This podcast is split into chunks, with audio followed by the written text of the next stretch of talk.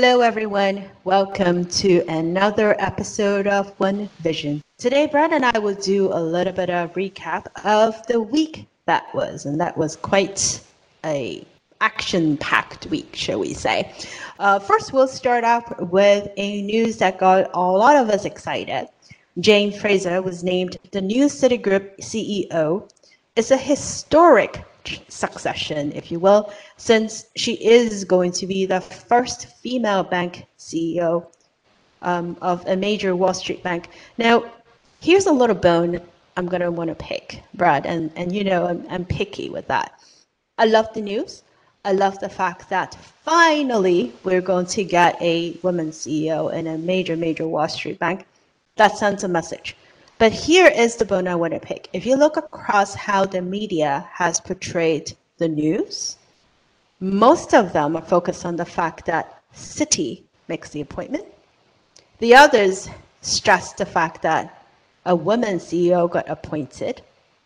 But we need to focus on the fact that there's this person who has done amazing thing, and her name is Jane Fraser. She has an identity. Before she's being appointed to be the first woman to lead a major U S bank, she has major accomplishments. She has done a lot of things. So the article I love the most is the one from Fast Company, where they started with her name, Jane Fraser, Citi's new C E O, is the first woman to lead a major U S bank. There were plenty of other ones that talked about how the C, the outgoing C E O, Michael Corbett, is going to be retiring, and hence someone else is going to replace him. What are your thoughts on that? Well, it- more bank C E Os that are women. Um, there are plenty of women in the execs, uh, C-suite sort of side of many of these banks. And, you know, when Wells Fargo announced their new one, and a couple other banks within the last four or five years have announced major placements, it just, again, doesn't make any sense, because I think women would probably run some of these banks uh, a little bit better, and certainly would have a little bit more empathy for the market. Um, we, we looked out at the list of Fortune five hundred C E Os that are women, um, just to kind of think about this in context. And there's about six percent, a little bit over six percent of Fortune five hundred C E Os that are women. And we think about that, and we think about, you know, the, the representation of women in society, and it's fifty-one percent women and, you know, forty-nine percent men. And then you think about what the makeup of executives are and C-suite are, and going down that list. And it's like, it's great that the C E O of General Motors is a woman, Mary Barra, that Gail Boudreaux is at Anthem, um, that Lockheed Martin is run by Marilyn Hewson, and so on and so on. And we've got some pretty amazing companies that are represented, but it's not representative of society. And that is, I think, the problem. And and that's, you know, not just why we should be mad at a headline, because the headline simply reinforces a bias, or it reinforces the fact that, hey, it's a woman. When are we going to get to the point where it's just, hey, you know, Jane Fraser's now the C E O, and that's it? It's not about who's leaving and what that means. It's about the fact that this very qualified person came in and is now the C E O.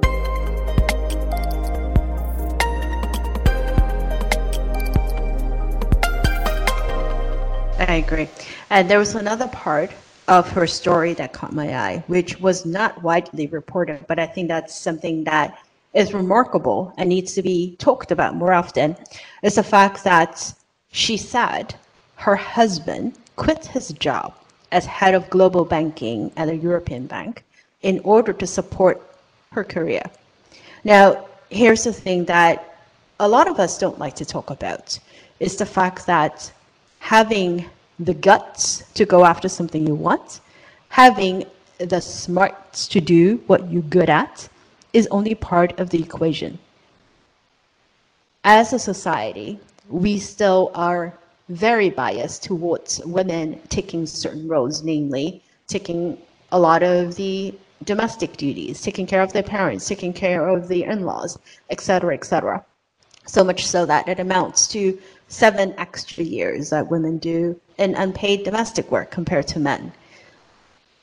I am not saying that that's always the case, but in a majority of the cases, it's not about women leaning in or not leaning in. It's not about whether or not women are spending enough time wanting to go after what they want. It's about the fact that there are certain things that are not in their control. I remember talking to someone a few years ago, and she is the head of a very successful company. And she told me she couldn't have gotten to where she is had her husband not be willing to move overseas with her, knowing that that would have been an important stepping stone for her to be able to get to where she wants as executive of the company, because a lot of these positions require overseas experience. And so there you have it. I think within my circle, I know more women who take a back seat to their career. I know more women who take breaks from their career, myself included. I don't see a lot of spouses, men, who are willing to step up and say, you know what, I hear you, I see what you're trying to do, and I'm going to support you. And I think to get to a stage where we can have more of Jane Fraser, it's not about women not trying hard enough. It's about us creating a support system that provides affordable and available childcare, that creates a culture that is more open to working women coming back after maternity leave, that is flexible to allow us to balance our work and life. And until all of that happens, we need to stop blaming women for not trying enough, for not putting in enough hours to go after what they want. And I, I absolutely do not like that. People that know me knows that. Whenever we talk about the list of, you know, most influential X, we always say, oh, look at look at how this, you know, person accomplished X Y Z and how women can have it all. I think it sets a trap for a lot of us. And uh, speaking of, there was another story that came from Europe. And this time is the C E O of Sephora.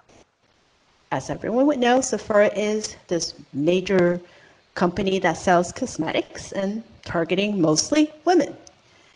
The outgoing C E O, a white male, have decided that he is going to appoint another French white male um, to be the next president, C E O of Sephora, and even mentioned the fact that because he reminds him of himself. So now let's think about this way. How are we ever going to break out of the circle of another guy finding another guy to replace him, and yeah, finding another guy to replace him? We're, we're not going to be able to break out from that. I don't know a lot about makeup, um, and I'm I'm hoping that this guy uh, knows a little bit, but uh, I could imagine that um, a woman who actually uses the product might be a little bit under understanding about how to run the damn thing. It, it, it dumbfounds me. We're twenty twenty. Um, so I'm going to get off my soapbox. And let's go back to um, financial services and fintech. What's going on with Santander? Yeah, so just announced today, very exciting um, for some folks I used to work with. So as many of you know, I was uh, working at Santander in the U S as the first country head of innovation. And one of my first trips to Madrid, uh, I got to meet Mariano Belinky, who founded and started at Santander, Santander Ventures.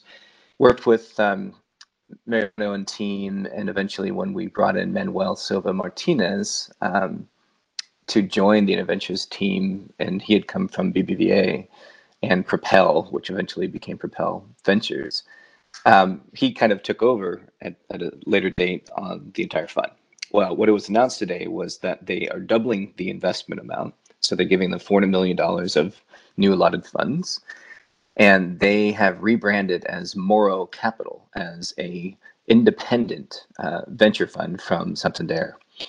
Now, what's interesting about this is not only doubling the commitment to four hundred million dollars, which is um, really reinforcing the fact that they've had a great track record. So they've had a couple exits that, including um, unicorns of iZettle, which sold to PayPal for two billion dollars, and Kabbage, which was acquired by Amex uh, last month.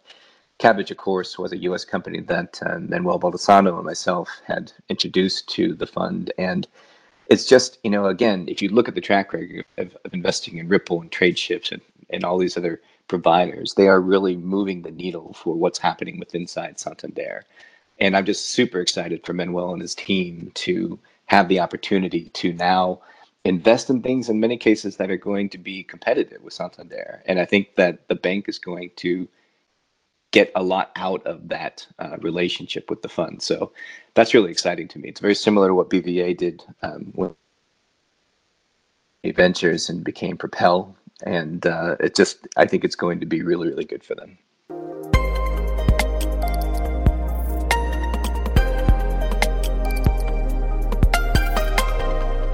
That, that's awesome. Um, I, I think we, we would like to see more activities on that on that front. Um, speaking of funding and money, here's another big number. Real estate startup Orchard just announced that it closed on a sixty-nine million dollars Series C round led by Revolution Growth, and bringing its total funding raise to one hundred thirty-eight million dollars. Now, it seems that during the recession, there are still quite a few startups that have been able to close mega deals.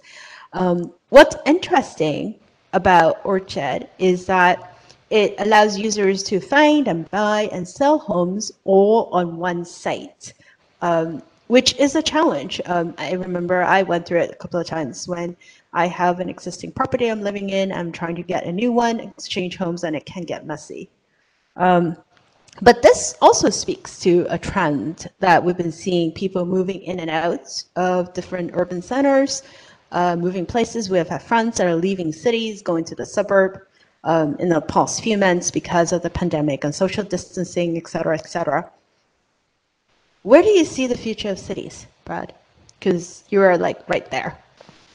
Yeah, there's there's been an, an awful lot of um, San Francisco has done, New York has done sort of um, articles in the past few weeks, especially with this past uh, couple of days, the weather and the smoke in Northern California. Uh, San Francisco and the entire Bay Area was orange uh, two days ago, and it was something that no one has ever seen. And though the air quality the other day was not so bad, because the, the smoke itself was in sort of the upper atmosphere, um, the glow of which made it feel very apocalyptic. And the mood around this city and this area have have really responded in kind. Um, I don't think that the the end of cities is nigh, right? I think that there are a lot of people um, that have sort of rethought out about um, what the city is to them and what it means to them. But what I, I think is happening is that people that were sort of new to areas like San Francisco and coming from the outside came here for things like the access to capital, the access to people that were building things. I don't think that's going to change. I don't think that's going to change for New York. I don't think that's going to change for Silicon Valley. What hopefully will change is that some of the costs associated with living here are going to go down a little bit and make it more affordable for, let's just say, more interesting people to move in. Um, we need to not kick out our artists. We need to not kick out our blue collar workers. We need to not kick out the people that made these areas what they are. Um, it's nice that we have a lot of people coming in and getting great jobs and working at places like Facebook and Google and whoever else. Um, but you know what? Shiny little apps are not is not going to be what we need more of in the future. We don't need sixteen different applications to make an Instagram or a TikTok post look a little bit better. We need something more meaningful. And again, you don't have more meaningful people be able to afford five to six thousand dollar one bedroom rentals very long. Um, so to me, if it reduced the cost of living here and it makes it more livable for more people, I'm more for it.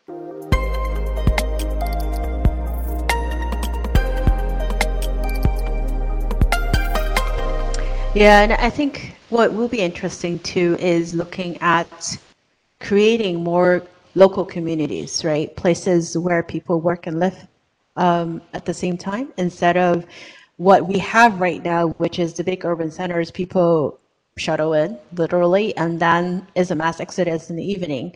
Um, it's not the best way of living, because I lived it myself. I remember um, I had I had a work where um, I had a gig where it, it's literally four hours commute time, two hours each way, and it was painful. That is not the best way of of life. That's not the best way to spend your time either. And um, if there's one thing that we've learned in the last three months is that time is precious, is limited. Um, and I'm appreciating the the boundaries of time much more so now that the kids are back in virtual learning and we're trying to juggle multiple roles, um, the teaching aides, um, the nanny, the cleaning lady, the cook, um, and doing what we do. So I'm hopeful that um, this will create a different way for us for us to connect with each other. Um, although at the same time, though, we're starting to see news of tech companies um, trying to change or lower the income of workers who are saying, guess what, I'm done with city life and I'm going to do remote work. So that's a little bit um, worrisome. Okay, so so we did see that, you know, announced, I think, a couple months ago, where Facebook basically allowed people to live anywhere in the world, you know, for this period of time. And they said, you don't have to come back to the end of the year, or what have you. Um, all said and good. But the next thing they said in that, you know, sort of release of information was, hey, if you move to Bali, or if you move to Malaysia, or if you move to, you know, somewhere that you want to be, that still works for us, but we're going to pay you less because you no longer have to pay the high rents in the Bay Area. Well, what's going to happen if you continue to have these offices in the Bay Area? People still come to them, you know, say it's toward the, the middle of next year, whenever it is that, that sort of a new sort of normal comes into play, and rents are lowered. So you're going to tell me that if rents are lowered by, you know, an average of twenty-five percent across the Bay Area, are you going to reduce salaries twenty-five percent? No, not whatsoever. So what they're saying is they're reinforcing this idea that physical proximity to the mothership within the office headquarters is somehow important to salary, regardless of where it is. But this is also why some companies have moved to smaller markets, so that they could save on labor costs. All fine and dandy. All I care about is that more companies go to other markets than just the Bay Area and big cities, um, because you're losing so much perspective on who uses your product, what matters in the economy, what types of products and services actually aren't just built for tech bros or for white people or for, you know, just this dichotomy that, that you know, we, we think we're building something for people that want it, and we might be, but the people that want it and use it and are building these things in some cases are like four percent of the entire population of not just this country, but every country. I mean, come on.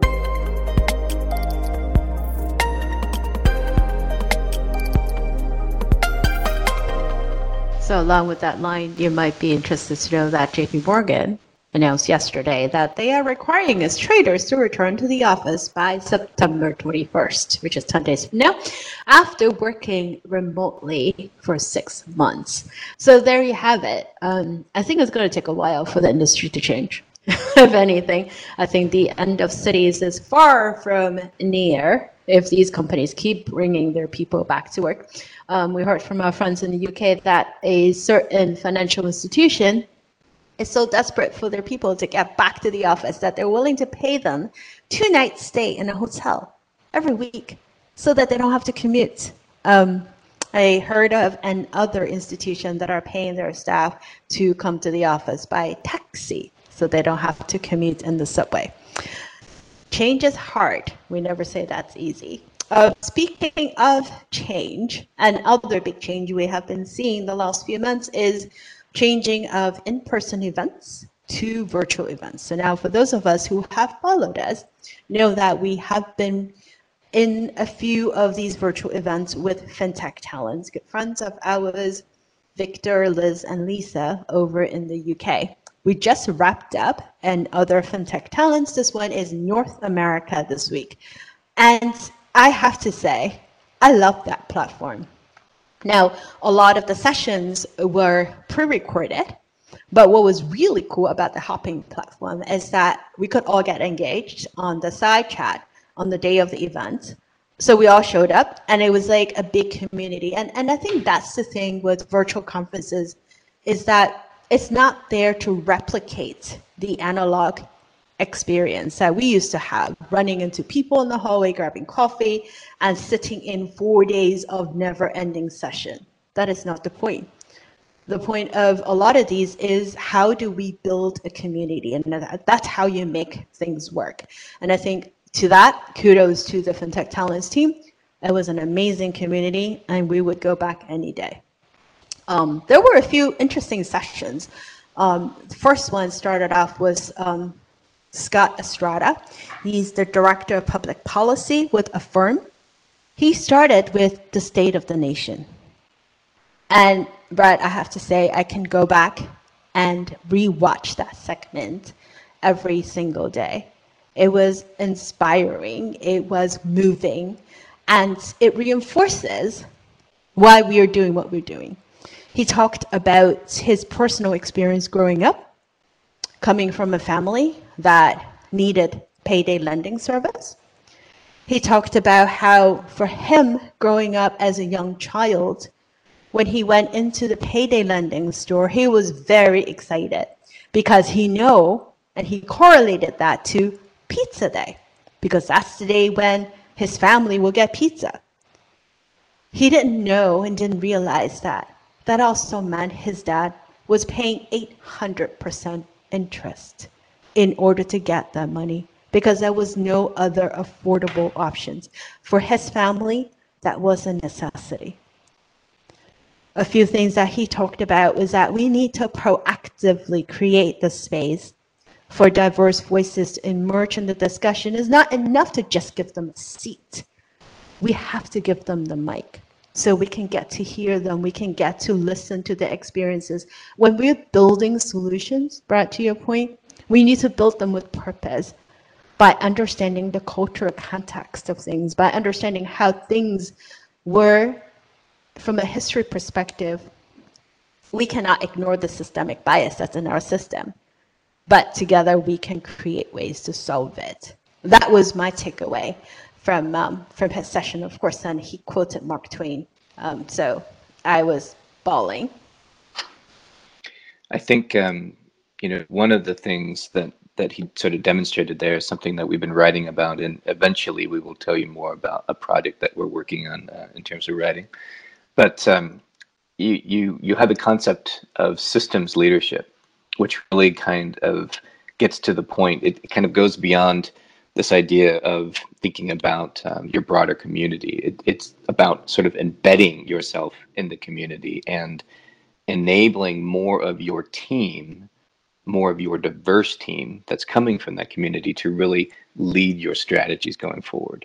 Um, but it's kind of like the the idea of taking different viewpoints and pushing them forward, and ensuring that you're pulling people from different parts of the organization, and you're pulling people that come from your community and look like your community in order to help lead your organization. And you know, to hear executives have different backgrounds that are not just ones that are privileged, that are not your typical sort of Wall Street um, or banking executive types within these fintechs, just reminds us that the diversity of what we're seeing in these startups is incredibly important. And on that note, um, the panel that I led that day um, was called The Heartland of Banking. And it talked about communities and the way that different banks sort of define that. And so I, I led four different bank conversations here talking about their stories. It was Huma Usami from Radius Bank. It was Joshua Rowland, who was the C E O of Lead Bank. Lisa Violet, uh, who comes from Varo Bank, um, previously Varo Money, with their new national charter. And uh, Jesse Honenberg from the Cross River Bank. And so two of these banks, um, Radius and Cross River, are sort of fintech enablers or other um financial institution enablers, and they provide tools in order to provide things like um, access to credit. And Cross River talked about, you know, their community, which includes, again, startups and community banks, and they are the backbone of a lot of these services. And they helped deliver P P P loans through Kabbage and other fintechs, and they were one of the largest providers and purveyors of that type of program. Then you got to hear about Varo Money and how now they have two million customers, and how their community is very, very different and broad, like a national bank, but how they're really treating, you know, the the community that they have created a lot differently than you would get from any sort of national bank branding. And it's just so great to see them grow. And then finally, Lead Bank's story was interesting. This is a eighty-year-old financial institution based in the Midwest. And what, you know, um, Joshua had is, in terms of his story, was talking about how there are multiple communities within your community that, that you have to understand how to serve, you know, L G B T Q, um, and, you know, how you serve women, how you serve people that are gig workers, and how you just, you know, there's multiple people within your community that define themselves as different communities themselves, right? I'm, I'm, I'm a husband, I'm a father, I'm a you know person in fintech, I'm a person that cares about X, Y, and Z. I associate myself with you know A, B, and C. And that's what he was talking about. And he just gave this great story about their bank and how after eighty years and three generations, they are with three branches serving their communities and their host of communities in new ways and leveraging technology in order to do that. It's just, it was, it was a really, really great session.